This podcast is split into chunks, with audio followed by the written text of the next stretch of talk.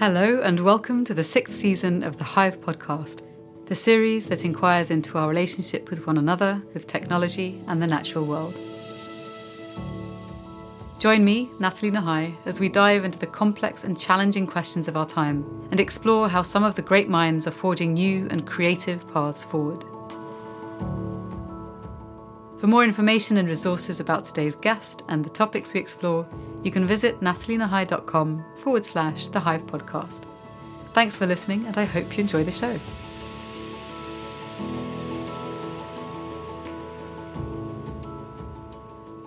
Today, I have the pleasure of speaking with Dr. Naeema Pasha, the Director of Henley Careers and Professional Development, Director of Diversity and Inclusion, and the founder of the World of Work at Henley Business School.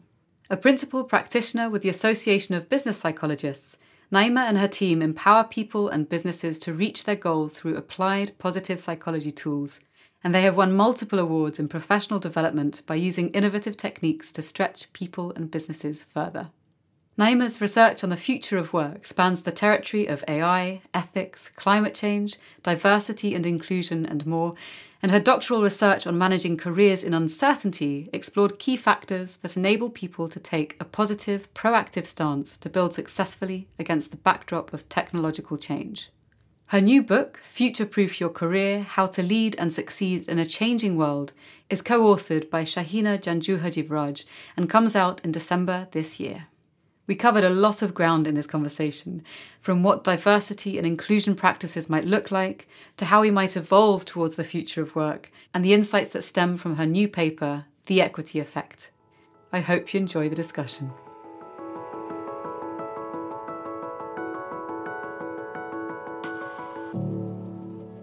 Dr. Naeema, thank you so much for talking with me today. I'm happy to be having this exciting conversation with you.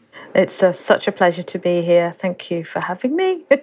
so, I'm going to start by what I'm fast discovering is quite a contentious question to open this conversation with, and that's to ask what you think is happening in the global human psyche and perhaps even whether that's a frame that you'd be comfortable using. The global human psyche. Mm. Uh, so that's an interesting question, and definitely wasn't expecting that.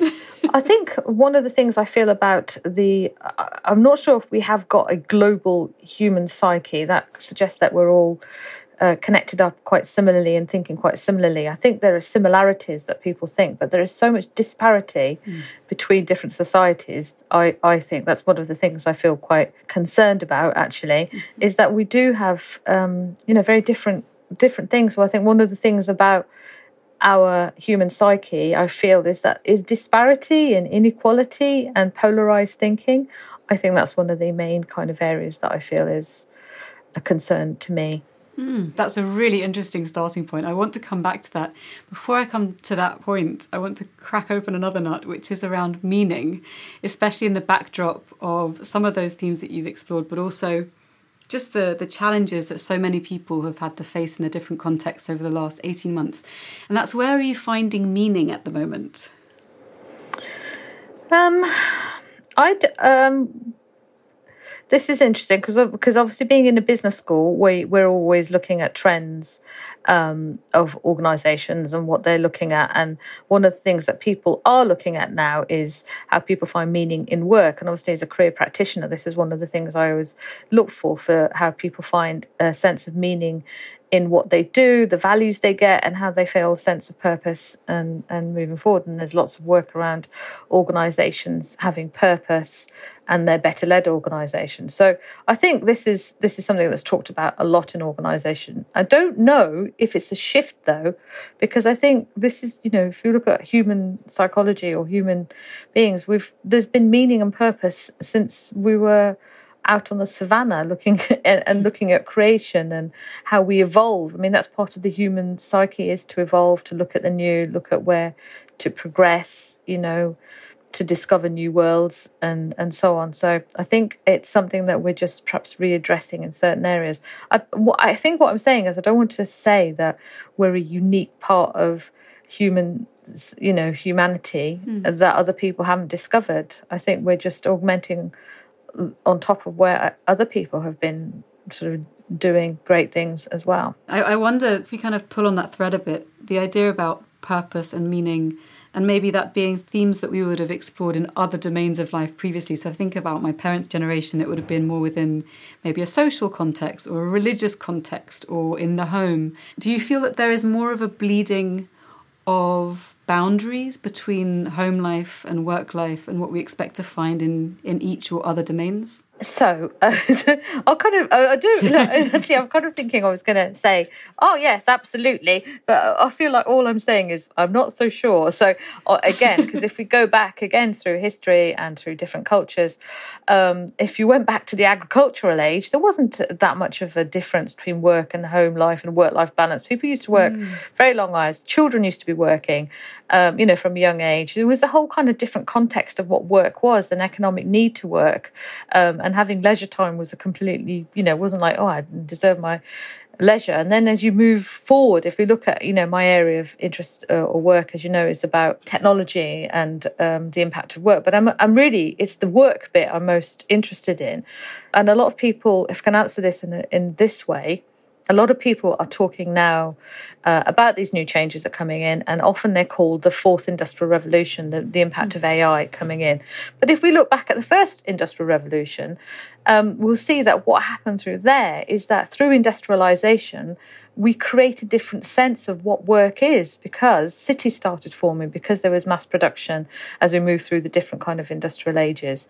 So people started gathering in cities factories form mass production com- um, travel communication because of having to transport goods. So society's been built up. Our parents parents and people and grandparents and so on were through this sort of time where work adapted when we all had to adapt. So, into going into a workplace, coming back from a workplace, women in the workplace. Mm. Um, then through that, then people started advocating that we needed things like a rest. So there was people saying actually we needed a weekend. Um, so that came through from the unions when with um, the Ford factory.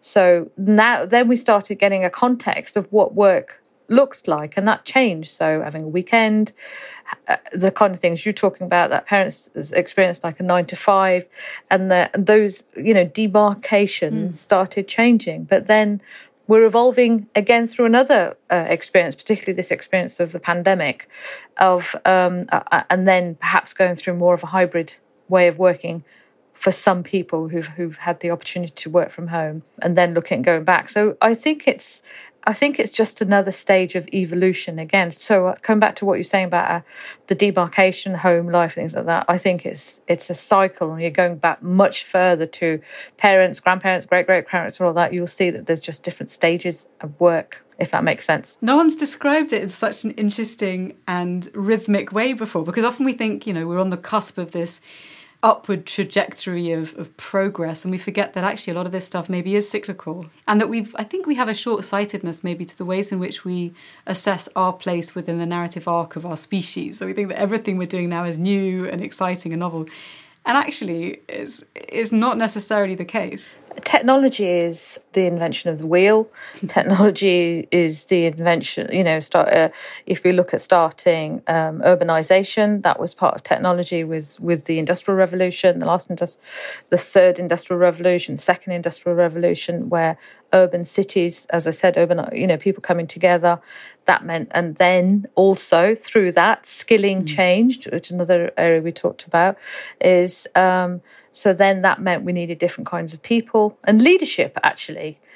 You know, if you're having groups of people together, and that was something really started coming through from about the 1940s and 50s about understanding what, and that's when business schools started coming together. So if you're getting people together, then to work with them mm. in sort of automated areas and production and things, and you needed people to supervise them. And then voila, leadership came. Mm, mm. So I want to circle back, uh, maybe through leadership actually, to the theme that you raised at the very top of the conversation, which was around a lack of equity and the disparity of people's experiences. And obviously, I think part of maybe what you're describing here is a lot of the systemic inequality that has been in existence for a long time, but certainly in the last year has come under a much stronger spotlight. And I'd like to tie that into your work exploring leadership, your work as the head of equity, diversity, and inclusion at Henley Business School, and maybe also in the context of the fascinating report that you recently published called The Equity Effect. Can you tell us a bit about the key findings of maybe of the report and the implications they have for business as we seek to build resilience, as we seek to find ways to give people greater opportunities? Yeah, and uh, let me start with that first because I think that's quite. Um, uh, I can go to that quite, quite soon because I think it again links to everything we've been talking about how work has adapted and what we're looking at. What we looked in when we, um, you know, worked on the the equity effect was to look at the equity uh, to businesses for investing in racial equity. So, what we found was those businesses that actively confronted inequity and racism with practical measures recorded an average revenue of 58% higher mm. um, than those that didn't. Um, but let me explain the methodology. So we, when we did this race equity report, we've got three different forms of uh, analysis there. We did a quantitative study for about a thousand workers and about 500 leaders. We also did a qualitative study where we went to sort of deeper dive on people's experience, mm-hmm. and we also did this analytical data analysis as well. And for this 58%, just for people who want to know this, the details behind that, that was uh, what we looked at as 100 companies in the FTSE 350 yeah. of different sizes and different sectors and industries. Um, so to get the mix there uh, and to look at the comparisons there. So that's what, and we took out some of the outliers as well. Um, so that's how we got to 58% there. That's extraordinary. This really points towards a robust reason why people should, if they are otherwise unconvinced, actually take proactive measures to support people to thrive and to be given the same opportunities as anyone would hope to have. Yes, I agree with you. And um, the response to the report has been overwhelmingly positive. I'm so pleased. I was bracing myself, thinking people go, oh, here we go, here's more of this stuff. and oh no, we have to hear it again. And it's not been like that. It's been it's super positive. Um, but a couple of people going, yeah, yeah, we know this sort of mm. stuff. But, um, and, and actually, I have to say that the data, uh, the stats are, you know, basically enforce all the reports and all the research that have been done previously in this area that essentially say, well, they, they, say, they say uh, are two things. First of all, if you look after your employees. So you make them feel valued, you make them feel like they belong, then they're going to be perform better because they're more engaged, mm. your productivity increases. So it's kind of like common sense, common business sense um, to do this. So that's one thing, and the um, and the other thing is that um, diversity, in the broadest sense, um, feeds innovation. Mm, mm. So when you've got a broader group of people in your organisation, productivity is higher, innovation's higher. And actually, in my thesis, when I did my doctoral thesis, I was looking at, at organizational productivity, and I found that those organizations that have, for example, different offices around the world, when they've got multi locations, have higher productivity, interestingly. Mm. And looking at the data behind that is because they are interspersed, you know, they've got a lot more different people, different ideas, that perhaps people move around um, than people who are just sort of based in one place and one town, say for example, and one organisation that doesn't have the perhaps the supply chain that's very varied. So diversity is basically, you know, the end goal of every organisation if they want to if they want to be competitive. Mm. I mean, it's a route to resilience, especially if we are up against really complex challenges, then of course it makes sense to want to draw on the expertise and perspective of as rich a group as possible so that we can come at it with as much creativity and ingenuity as possible. To me, it's just a no brainer. Yeah, I mean, I completely agree. I think it is. A, it's a no-brainer that, um, and I, am really glad actually that we've gone with um, with the stat. Uh, I mean, with, there's lots of data in the report, but one that that, that big stat of the 58% mm. increase in revenue is a correlation, by the way. Not can't say it's a causation. So, but the correlation is strong, and, and many other reports have got similar kind of correlation, which I think means you know you need to stand up and uh, take, you know sit up and take notice of it for leaders. So yeah, you know I, I do think it, uh, this is really this is another future of work critical thing that if we if we don't have diversity of thinking number one and include that we your organization is not going to be as competitive. Mm. it's just not going to happen. And if you're not creating that kind of revenue increase you can't that, invest that back in into r&d and all the other things. These are organizations that are going to start you know outstripping because they've got good diversity. Mm. and it's not just about having diversity. The report actually goes into actively working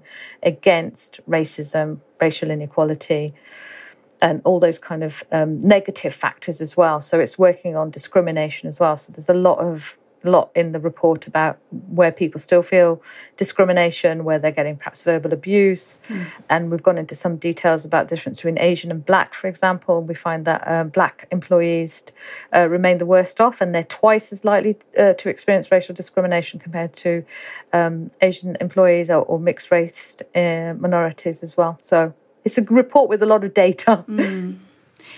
It's one of these things where so I speak as someone who is white with my mother from an Iranian background and my father from a Gibraltarian mixed European background. And for someone who hasn't experienced that kind of discrimination, these kinds of reports I find are so important to keep me awake to the fact that what I experience is actually quite a supportive and privileged environment and one in which I don't have those same blocks that other people experience. And I think there is so much about having to tolerate or deal with or come up against racism and bias.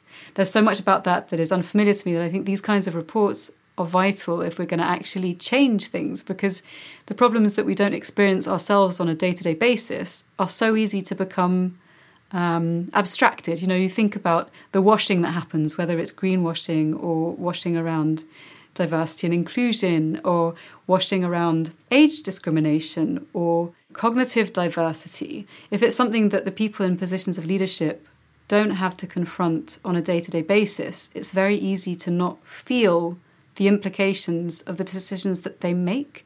What are your thoughts about the role that you have as a researcher and as a business leader in driving home perhaps kind of the story behind the data to get people to connect with it in a way that is hard for them to ignore? I don't know if that's too much of a provocative question. That's in the report as well. So, uh, what we found is that white leaders who uh, uh actually don't see race as much of a a problem as uh, people from ethnic, minority, black, Asian, other minority groups as well, which kind of sounds obvious in a sense, doesn't it? If you're not experiencing, it, you're less likely to notice it. But I think going back to the business argument, and there are a lot of people that saying you perhaps you shouldn't use a business argument. It demeans the the whole aspect about race and race equality, the humanity, the human aspect of it. But actually, it's I'm quite happy that it's uh, there. I'm very uh, uh because I think business is society. It's not separated from hmm. society. Mm. We all have to work in an organization.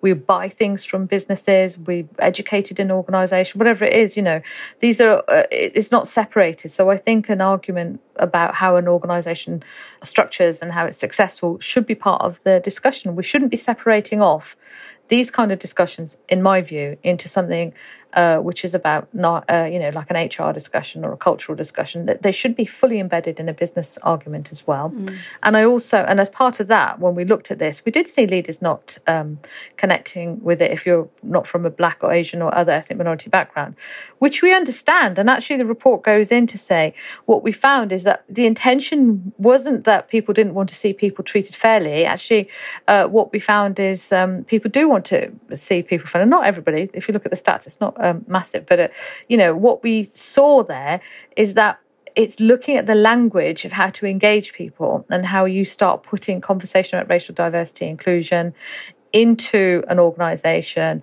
what that means and therefore how you might you know you just said about ex- how people experience that and how you can engage it and your background is psychology and and if we go back to one of the one of the reasons why it's so critical is that um, the kind of things you, we think about in terms of in out grouping mm. as part of um, psychology when you feel that you know there's a human need to feel part of a tribe obviously you want to be an individual in it but it's really important for us to feel affiliated to the group that we live and work with and and you know even though we want to be our, ourselves within it nobody wants to be ostracized and feel alienated from a group because that does um, impact your self-esteem. It can even impact your health your mental health and and physical health even. So actually belonging is so particularly important and that's why when you have race uh, uh um, racism or other forms of discrimination it's so a horrible experience but it also will impact your whole organisations, which is why it has to.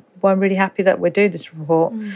to, so people really put it on their agenda, right top of the strategy. Mm. It's interesting you talking about it through the lens of business because I think the more lenses we can look at it through and integrate it through, the more likely we are to actually find ways to change how the system works, to actually challenge and resolve some of the, the hurdles that are that are in place, whether those hurdles are economic, cultural, social. I mean, they're all interconnected because the hurdles arise from somewhere, right? So I wonder, you know, one of the things I've seen recently, which I've found actually quite, um, it's given me cause for optimism, is the way in which certain sectors are seeming to look at the interconnectedness of a lot of the most intractable and complex challenges that we're facing. So, whether that's issues around the climate crisis, around food poverty, around uh, opportunities for work, or opportunities for education, issues that you mentioned around race, issues around gender, all of these issues. I think are starting to be connected. It's as though we're at a time where some people are starting to join the dots and, and say, well, okay, are there common threads that weave these issues together? And how can we look at these problems in such a way that we take a holistic approach and try to resolve, I think, more from a systems based perspective so that we can come to a place where we've got a vision that supports everyone, that enables people to help one another, to feel that sense of belonging, to, to problem solve together is this something that you're witnessing? Also, is this something that's showing up in business or elsewhere in the work that you're doing? Yeah, I have to go back to my go back to the report again to Great. say actually when we looked at I know it's like let's just talk about the report all the time. So in the report, the equity effect, obviously we're looking at race equity, but what we actually found is businesses that undertook those measures about basically, for example, specifically allocating a budget towards racial equity, targeted training, looking at underrepresented groups, etc., etc. Actually, we also looked at them to see what else they're doing. We also found them pursuing a range of CSR activities, including, as you just talked about, things around the climate. So, looking at how they were going for net zero, it's a really kind of obviously many organisations going to that. Looking at how they're going to support inequity and looking at their responsibility and how they uh, in their um, supply chain. That's very very complex mm. because if you look at some of the green kind of routes, you know, eh, like electric vehicles at the one one stage we think we're we're shifting from fossil fuels but if you look at the mining of um, material that's needed for uh, electric vehicles then that's sort of child labor or sort of quite horrible anyway there's that kind of so having a look at those sort of things but also looking at how they could support through um, other groups with you know targeted charities and support as well so i think the connection is is that it, an organization leadership group or individuals if you're starting to look at things around equity and purpose, then you're going to pro- probably look at it from a broader range. But it doesn't mean, and actually, something called ESG, which you may be familiar with, is a form of investment looking at environmental, social, and governance. So it's growing, and there's there's a lot of, as you just talked about, greenwashing. There's still, you know, it's still growing, and there may be elements of that. But more and more people are looking to invest in organisations that are more ethical, more responsible, mm. have a commitment to their staff to look after them well, commitment to the community, to society, to the planet, um, and that is that is growing. So it seems there's more of the mindset of connecting those, and it but it's quite broad. It's it's an, across many many different sectors. Mm. So to weave back into the work that you're doing now on the future of work, this last year, you've co written what sounds like a very timely, very exciting book called Future Proof Your Career A Practical Guide to Success in the New Normal. Can you tell me a bit about what it is, who you wrote it with, and when it's coming out? Of course, yes. So, this was um, uh, one of my um, one of my projects um, as we moved into doing more work from home. So I was able to write a book with my uh, colleague, uh, Dr. Shaheena Janjuha Jivraj, who is now at HSC Business School um, in Doha. And what we wanted to do is to write this book to look at the impact of um, things that are coming on stream, that including technology, um, future, the kind of things I've been looking about around AI, um, but also looking at the impact of what happened through COVID, climate, and the social impacts and social movements that we've had and then really pushing that forward and picking up on some of my research I did um, previously about the kind of skills that we need in order to sort of navigate and support us through this next stage. Um, you know, how we can start uh, adapting um, and understand how we need to adapt, the kind of skills that we need to evolve, and what we kind of how we might want to think um, to make ourselves more mm. productive and sustainable in terms of our jobs. That's that's the that was the purpose behind that, and uh, and that's out in October, and it's published by Bloomsbury. That's very exciting. So so what are some of these key skills? Because I think one of the things even prior to the pandemic that people were voicing concerns about was the disruptions that AI and machine learning and automation might bring to their professional lives. And obviously, with the widespread adoption of remote working and the acceleration of digital transformation by all kinds of businesses, it, it means that people are now left with this question well, what now? How do I future proof my business? What skills can I engage in or develop? Or what lines of profession should I reorient towards? So, what would you say to, to people asking these questions? Well, if we look at some of the kind of stats that are coming out, particularly something like the World Economic Forum, who done some really amazing research on this. So, a lot of jobs will be impacted by AI and some will go. But what I think we're really looking at is some job tasks will go. We've already experienced that already mm. because of us, of we've moving into, I mean, who, who hasn't got a smartphone? Now um, and you know re, you know perhaps recording on smartphones we're communicating on smartphones we we're connecting in different ways. There's so much that we will do on this, this small computer in our pocket uh, fueled by ai so things are already working and if you're using um, ai assistants like um, a google hub or your siri alexas and so on they're, they're all we're already using the these ai assistants for example they're going to grow they're going to start developing so um, a piece of research that we did in Henley um, at the World of Work, where uh, which was set up, is uh, we found that by we expect by 2030, if organisations and tech firms start pushing AI assistance into the workplace, so you've got Alexa as a work colleague, for example, hmm. we think what it will do is adapt the tasks that you're working on, so take away more of the routine tasks um, which is what AI is coming in to do a lot more of and taking away some of the rule based routine work, you know, like some of the systems that's already in place and it's moving much faster. Uh, it could give us back a lot. Well, we we calculate it as 12 working days a year will come back to workers. Um, and I think that's when we have that, we should reinvest that into training and development. What AI can't do still it's called artificial intelligence, which is a term that when it was developed back in 1957, I think it was in the 50s, uh, when um, a group of scientists came together and sort of um, you know, started developing early AI, and they want it to mimic the human brain, which is why they call it artificial intelligence. A lot of it isn't intelligent yet, mm. so it's about routine things. So it's ta- it's. I think what we have to worry about is not that the jobs are going to go entirely, but know how jobs will adapt, and that happens with any industrial revolution. Skills change, and we need to start learning new skills and that's the research i looked at. So there's digit set of digital skills that we'll probably need to understand um, but it's not just like oh we need how to code or something. That is important but we need to actually start thinking well, what does this mean? What, what is the, you know, if we've got a whole set of data, how are we going to use this data ethically, for example? How are we going to have a mm. responsible approach to this data? And, and that's what the kind of skills I've looked at in terms of the human skills that are needed, which include things like empathy and collaboration, things that we're expecting, but also thinking responsibility responsibly about what we are as an organization and how we contribute. Mm. Do you think that there's there's a question there also around how we use ethics and values to design artificial intelligence or tools, technological tools, to support our better selves, so to reduce bias, to reduce discrimination. Is that something that that you think is possible and something that businesses are willing to try? I hope it is because I've written that's actually my model, which is in the which is well described in the book. But I've called it meta skilling as a future mm-hmm. work, so future work model about skills. So uh, and it's got three parts. So the first part is about digital and AI skills. So it does mean that we need to understand what we're talking about um, uh, and understand the kind of technological tools. Because if we're going to apply them and use them, then we need to understand them. You know how how, how they work.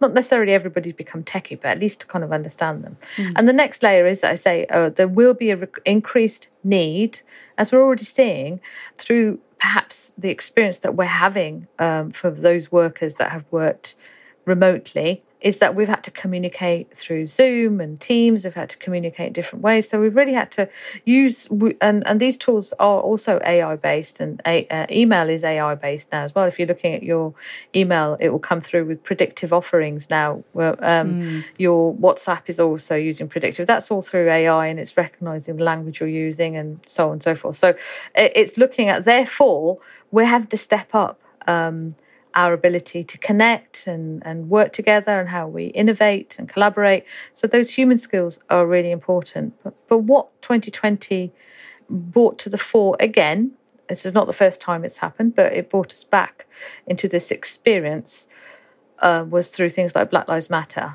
mm. Time's Up, and also uh, through um, observing how coronavirus impacted different parts of the world. Uh, we're still, whilst in the UK, we're going through a really positive vaccination program, and uh, I think we uh, we should be fully vaccinated as a as a country for those people that want will, will take it up. Um, by September is the target. Mm-hmm. But in some other countries around the world, there hasn't even been that kind of take up at all because of the, inequalities.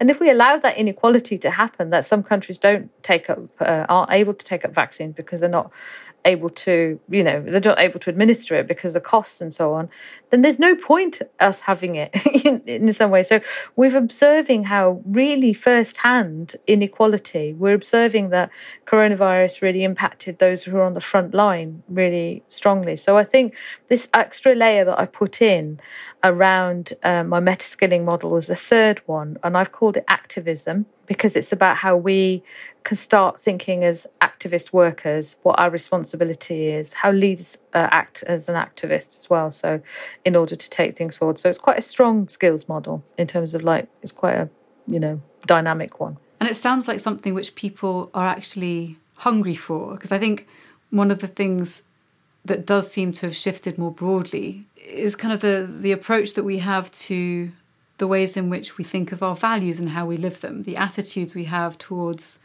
different aspects of our lives, maybe what we prioritize, expectations about work. You mentioned earlier about purpose and meaning. And I think if I think of it as a, a snow globe, the pandemic has been very difficult for so many people, and it has also shaken up those who have luckily been less affected by loss of loved ones or loss of health and so I wonder in, in this instance if you think that the collective experience, as varied as it has been, the fact that we're all going through this epoch together, this transition together, even though that shows up differently for different people, do you think that there is more of an openness now to reassess how we want to build things going forward? Do you think that values and expectations have changed? Uh, I think what we've got is uh, there's a group of people in many organizations who are talking about purpose which is which is really important. And they're connected to a lot of other people who talk about purpose. And a lot of that business schools senior leaders and so on and so forth. But then if you look at politics in some places they're not talking in the same way. They're talking uh, and then if you look at some business leaders who talk about purpose and they may be leading tech for, you know social media for example which is creating difference I don't think we're on the same page. I don't think there's mm. a collective uh, way of thinking, and we've got politics that's um, you know, in some areas we've got quite divisive, uh, you know, kind of politics and populism. And I'm not not being optimistic because I am an optimistic person. I just think I'm standing back from this broad kind of view, looking at different societies, looking at different cultures, looking at different politics in different organisations and countries. And I don't think there's, I don't think we can say there's a holistic way of thinking. Mm. But I don't necessarily think that's bad as well particularly in in countries where you can you can speak out and be di- uh, and, and think differently. In the Spanish flu, the previous pandemic, um, there were people who argued against wearing masks, for example. People who argued against uh, their form of lockdown or whatever it is, and it's just part of what people do. And I think it's just, in a sense, well, we don't want that to happen. You know, I don't want that to happen, but at the same time, being free to express it is something I think I would stand up for. It's that Voltaire thing. I may not disagree with you, but I support your right to speak against it. So I don't think there is a unanimity around values, mm. but I'm not necessarily thinking that that's a terribly bad thing because I also don't think who has the right to what values completely. Mm-mm. Yeah, I'd like to think that more space has been made for people to have difficult discussions and to generatively disagree together. In an ideal world, that's kind of what I would like to see us move towards. And I think with all the writing around psychological safety, around debate, um, there's a particular author and podcaster who I follow, Krista Tippett, who runs this podcast called On Being, and she also does a lot of work in civil conversations, which is principally to create a forum within which people with very differing views or mindsets can come together and have these respectful but robust discussions about their perspectives and points of difference. And I think that like that that's kind of what I'm holding on to as an example of where we could go within work to have these conversations. I agree with you. And I think we can have some lines in the sand. We can say, for example, racism is bad. Mm. Knife crime is a terrible thing. Let's all sign up. We all agree on certain things. We don't need to have two sides on every debate. Um, mm. So we should have some sort of common goals like that. But in terms of um, you know organizational values that people talk about, and you know you, you have, I think there are nine main values that organizations take from, and they have probably sort of narrowed down to two or three for each organization. But I think that's okay that you've got differences in that way. That's what I kind of think that you have you can approach things differently. So another area that you explore is how to manage careers in uncertainty, which is something I think you explored in your doctoral research. Is that right? Yes, yes. and so obviously this is a theme which is on many people's lips at the moment. And so when it comes to coping with or perhaps even thriving under volatile or unpredictable conditions, what are some of the key learnings or insights you can share with us as to how we might do that? Thank you. Yeah, so that's what I kind of looked in my um, uh, in my research, really looking at how um, you know with with uncertainty, and obviously we could say uncertainty is around all the time, so this is quite handy kind of research.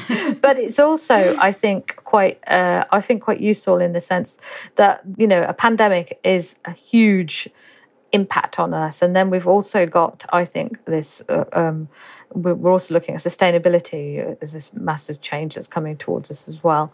Plus, of course, we have AI and technology. So uh, at the moment, we're sort of grappling with these kind of uh, huge changes that we have. So my work is looking at how we move around that, and I really found some key things that I found were particularly important.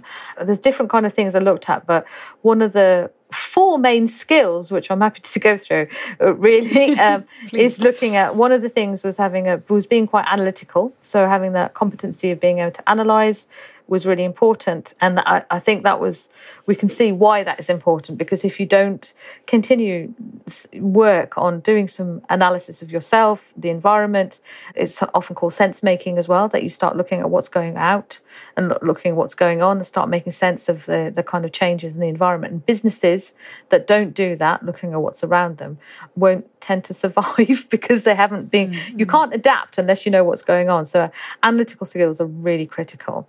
And then being open to change and openness to experience because I looked at Big Five mm. personality as part of that, and two Big Five um, characteristics came through. Openness to experience is those people that are able to look at things, being tolerant to change is a, is a particularly interesting trait to have. When openness to experience allows that to happen if you have that quality, but it's looking at new things. It, it, it's being interested in the new, but coupled with that, interestingly, was conscientiousness, which is another Big Five mm. personality trait, as you know. Um, but so it's having that kind of target focus. So whilst you're being open to experience, it's still being driven and moving forward to, you know, commit, do the things that you want to do. So this is an interesting mix of being analytical, being open to experience, creative, new ideas, but conscious, conscientious as well. But the final piece into the mix, I also looked at career resilience as well and developed a scale on career resilience. And the most critical factor I found influencing managing uncertainty including amongst all these three was self-reliance huh. when i looked at developed a, a, my career resilience scales being self-reliant was critical and i'd say that's one of the most important things about managing uncertainty um, and having a you know because what we're entering is probably non-linear career paths is that you know perhaps in when we talked about these other industrial revolutions you join an organization there's more stability in though you know you mm. join you join um, Ford, let's go back to them. Um, and go there and you stay there forever, and then you'd have your you'd retire with your uh, gold watch and, and and your pension. Pensions are all strange now. You know, it's very difficult when you retire. All these mixes are coming in, so there's complete non-linearity in how we we're looking at work. So self reliance. If I start unpacking that, it's really and it's having the sense that you people start feeling I own my career, I own my life, I have to make decisions, and it will sit on top of self efficacy, the ability we can call um, confidence in some ways, having a sense of confidence in your own abilities, your own skills, and your strengths, and having the sense that you can own it and change it. And that feels quite empowered.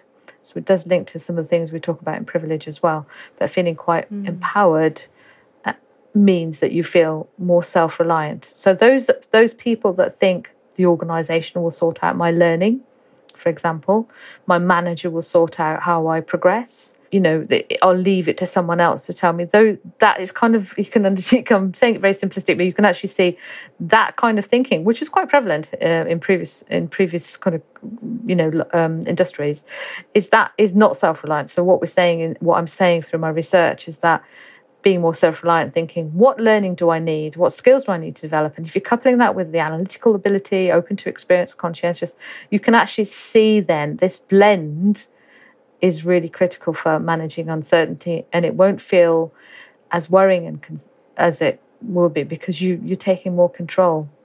It, it does mean hard work that you have to keep, you know, analysing and thinking and planning. Mm.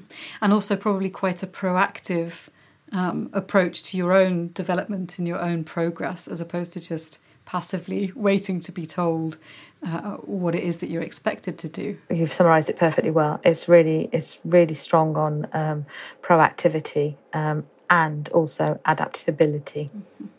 So with all of these different issues and challenges that we've touched on today that we're hoping to to make some progress on some really tangible practical progress on what vision of the world are you holding for other people? I'm not really holding a vision for other people. My vision would be people hold a vision for themselves. Mm. I love it. oh, right. Well, it's going back to my uh, the whole what we just talked about is about managing. So my it, it is for people to feel that sense of ownership of you know and, and being an actor in you know they're not passive mm. in their uh, career and that's essentially the what the book is saying, your career is is to be more in charge because obviously these are big waves of changes that coming come in and we talk about this in the book that these it feels like a tsunami that's coming in to hit you mm. but actually if you start breaking these things down uh, we can manage it we can change it so we can we can do these things um, it just needs you know and it doesn't need that many people if you start thinking you can make the change you can start moving forward we do need organisations to recognise where privilege is and how we can adapt that and make things easier. That's already happening. Um, you know, we're putting these reports in. It's changing the arguments. That's my um, vision: is for people to um, feel able to make the changes they will, and also trust the process a bit. And then before I dive into the last question, I'm curious to know if there is a book that has captivated your imagination, and if so, why? Oh, flipping heck. I've got a lot of books which I do dive into, and I have about several books that are going on at the same yeah. time. I read a lot more. I read a lot more papers because it's unfortunately just the way that I'm um, thinking and about. You know, if you're writing academic work, you kind of read a lot more papers. Going back to my sense of what I'd like is people own their future, people create, and having this ability to adapt is really, really important. Um, one of the papers I really found uh, supported my research, which I really liked, was um, uh, and books written by uh, David Teece, who talked about organisations adapting, um, and he called it more dynamic capabilities is his work. But what I think actually is the stuff I like when I was younger, science fiction, and mm. I used to like. Um, I used to like Thomas Hardy, Tess of the D'Urbervilles, and things like this. I, th- I think you can get inspiration and ideas about humanity and people and who we are from so many different places, from movies, from books and things. So I think these all create, come together and create our sense of the world. And I just encourage people, uh, particularly younger people, to to continue reading, thinking, and, and pushing their minds and, and having a positive intent about what they want to achieve and do. Mm. So finally, what question, if I were to to press upon you to to give people a question that they might dwell with right now at this moment, what question would that be? The question for all of us is, I think, and that's including me, uh, uh, maybe even especially me, is to think about what's driven our behaviors to get us to where we are, what shaped that, and perhaps really thinking through which of those behaviors we've developed because that's what we think we have to do, or we've we taught that about our parents or school or something has happened, and and really kind of going back again to the self-reliance thing is stripping that back to think what do I do and what do I want to what's important to me and what do I need to get to get where I want to go. And I think that's what I'd like to say is like letting go of some of the things that you think you need to do and do more of the stuff that you want to do.